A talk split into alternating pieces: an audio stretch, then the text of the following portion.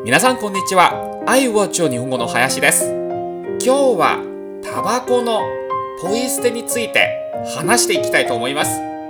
中国ではタバコのポイ捨てしてはいけないと言われてもする人はまだ多いと思いますが日本では100%とは言えませんがほとんどの人がルールをちゃんと守っています特にポイ捨てをしたところを警察に見られたら罰金を取られてしまう可能性があるのでポイ捨てをやめましょう。タバコのポイ捨てだけじゃなくて歩きタバコも厳しく禁止されています。タバコを吸うなら写真のようなところで吸いましょう。はいじゃあ今日はこれでおしまいです。